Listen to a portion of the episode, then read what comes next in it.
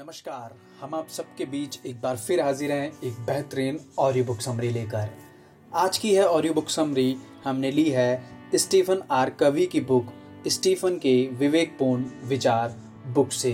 तो आइए सुनते हैं इस बेहतरीन ऑडियो बुक समरी को। किसी चीज़ में शामिल हुए बिना सुधार नामुमकिन है।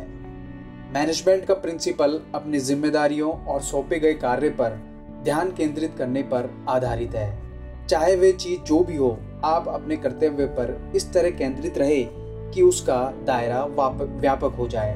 अर्थात आपसे जितनी आशा की जाती है, उससे अधिक काम करें। उदाहरण के तौर पर, एक पति होने के नाते आप अपनी पत्नी के लिए एक उदार व जिम्मेदार साथी बनने, अपने बच्चों के लिए एक आदर्श पिता बनने और अपने जिम्मेदारियों को निभाने के लिए अपने आप को जिम्मेदार व्यक्ति बनाने पर ध्यान केंद्रित करना होगा।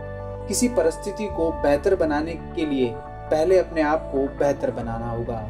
सामने वाले का दृष्टिकोण बदलने के लिए पहले अपने आप के दृष्टिकोण को बदलना होगा। अधिक आज़ादी पाने के लिए आपको ज़्यादा जिम्मेदार और अनुशासित बनना होगा।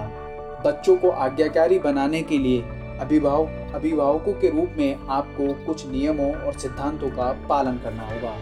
टूटे हुए रिश्तों को जोड़ने के लिए पहले अपने हृदय में झाँक कर अपनी जिम्मेदारियों व गलतियों को खोजना होगा। एक और खड़े होकर दूसरों की कमजोरियों की तरफ़ इशारा करना आसान होता है।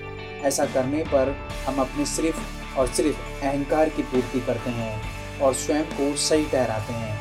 हम हमारी भावनाएँ को नहीं समझते। हम हमारी मनोदोष को या मनोदशा को नहीं समझते। हम हमारे विचारों को भी नहीं समझते। आत्मबोध के द्वारा हम ये प्रशिक्षण भी कर सकते हैं कि हम स्वयं को कैसे देखते हैं।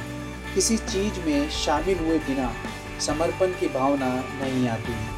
इस बात को याद कर ले और इसे लिख ले। इस पर निशान लगा ले। इसके नीचे एक रेखा या अंडरलाइन कर ले। शामिल नहीं होंगे तो समर्पण नहीं आएगा। इसी के साथ ये बेहतरीन ऑडियो बुक समरी समाप्त होती है। हमें उम्मीद है ये ऑडियो बुक समरी आपको पसंद आएगी।